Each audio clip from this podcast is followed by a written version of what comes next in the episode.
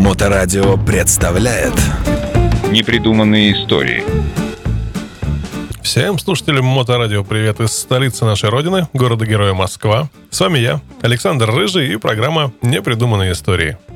Итак, сей исторический экскурс о правилах дорожного движения подходит к концу, и остался всего один аспект, который мы так и не рассмотрели. Знаки, светофоры, дороги – все это вещи материальные. Но как же нематериальная часть?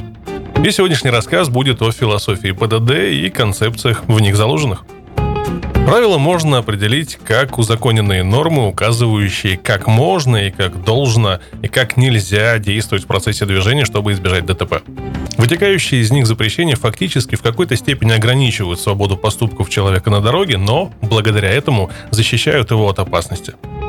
Следует констатировать, что общество с помощью норм, правил устанавливает э, в системе дорожного движения тот уровень безопасности, который его удовлетворяет на данном историческом этапе развития. Надежность управления сложными системами с участием человека обеспечивается последовательным формированием необходимых операций с учетом ограничений или нормативов во время исполнения.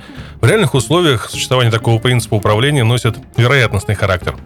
В системе водитель-автомобиль-дорога, относящейся к такому же классу сложных систем управления, поведение водителя характеризуется стремлением к формированию данного принципа. Главная функция любой ситуации управления состоит в выработке в соответствии с нормами правил стратегии и выборе действий по управлению транспортным средством. Необходимым условием правильного действия является достоверная оценка состояния, в котором находится транспортное средство.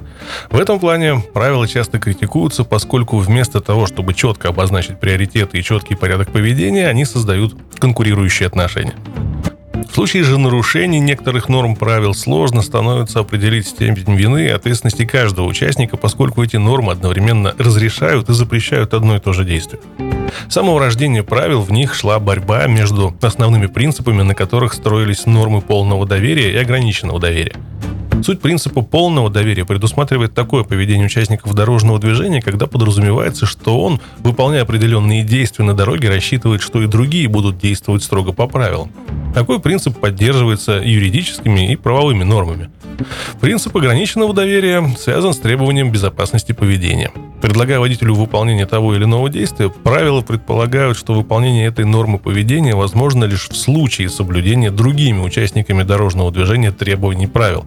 Такое соблюдение требований с оглядкой исходит из желания максимально обезопасить поведение водителей.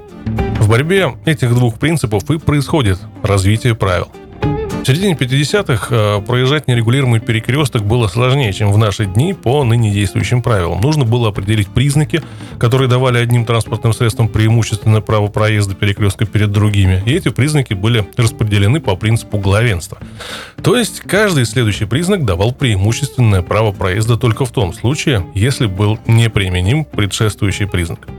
При этом выделялись четыре основных признака по степени важности, которыми должны были руководствоваться водители. В случае наличия предупреждающего знака «Основная дорога» водитель должен уступать дорогу транспортному средству любого вида, движущегося по улицам с большим движением. На равнозначном перекрестке водитель должен был уступать дорогу транспортному средству любого вида, следующему под уклон или на подъем. Если уклона или подъема не было, то устанавливался такой преимущественный порядок выезда на перекресток. Трамвай, троллейбус, автобус, легковой автомобиль, автомобиль типа пикап, мотоциклы, грузовой автомобиль. Если же к перекрестку подъезжали одинаковые автомобили, то преимущественно право проезда получало транспортное средство, не имеющее помехи с правой стороны, и транспортное средство, движущееся в прямом направлении правилах, начиная с 80-х годов, принципу ограниченного доверия вновь стали уделять очень большое значение. Скоротечность меняющихся на дороге ситуаций, высокие скорости, плотность потоков осложняют для водителя правильные решения на дороге. Поэтому в правилах 87 года появился пункт 1.5. Каждый участник дорожного движения, соблюдающий настоящие правила, вправе рассчитывать на то, что и другие лица выполняют требования правил. Этот принцип нашел свое отражение в знаке 2.5 «Стоп», Водитель, соблюдая меры предосторожности, должен остановиться перед знаком, чтобы убедиться в отсутствии транспорта. Принцип полного доверия долгие годы присутствовавший в правилах, между тем вряд ли надежен и безупречен с точки зрения обеспечения безопасности дорожного движения, так как подразумевает, что все участники дорожного движения будут принимать только правильные решения и будут лишены права на ошибку. Был создан и портрет для идеального водителя. Это не тот, кто во всех случаях руководствуется правилами, а тот, кто предвидит ошибки других участников дорожного движения и готов предпринять предупредительные действия. Этому принципу следует и в современных зарегламентированных условиях жизни. Если бы все перешли на принцип полного доверия к поступкам других участников движения, то это привело бы к невозможности безопасного движения вообще. С учетом детализации некоторых положений правил, следовало бы этот принцип распространить и на другие ситуации, например, проезд остановки общественного транспорта или групп пешеходов. Следует констатировать, что это проблема не только наших правил. В Польше э, дискутируются эти же проблемы. В частности, правила пересечения железнодорожных переездов основываются на необязательном принципе ограниченного доверия. То есть, согласно правилам, водитель не должен доверять таким условиям безопасности, как поднятый шлагбаум или невыключенная светофорная сигнализация. Он должен лично удостовериться в отсутствии поезда. В то же время польские правила не требуют от водителя при въезде на перекресток при зеленом сигнале светофора удостовериться в безопасности проезда. Принцип ограниченного доверия заложен в ряде правил других стран. Например, в памятке водителю штата Флорида указывается, что закон не дает водителю преимущественного права проезда. Закон однозначно говорит «уступи преимущественное право проезда». Вы не должны настаивать на своем преимущественном праве проезда, ибо если вы будете так поступать, это явится причиной ДТП. В правилах США указывается неопределенность дорожно-транспортной ситуации в связи с ограниченной обзорностью, характерной для нерегулируемого перекрестка равнозначных дорог, и неполная надежность решения участников дорожного движения. Основой правил в Швейцарии является принцип партнерства. Он, в свою очередь, держится на принципе доверия. При этом сделаны следующие оговорки. Нельзя априори рассчитывать на правильное поведение таких участников движения, как дети, инвалиды, лица пожилого возраста. Особую осторожность следует соблюдать по отношению к тому участнику дорожного движения, который уже обратил на себя внимание ошибочными действиями. Анализируя ныне действующие правила в нашей стране, следует отметить, что произошел заметный отход от принципа ограниченного доверия к принципу, как ни странно, достаточного доверия.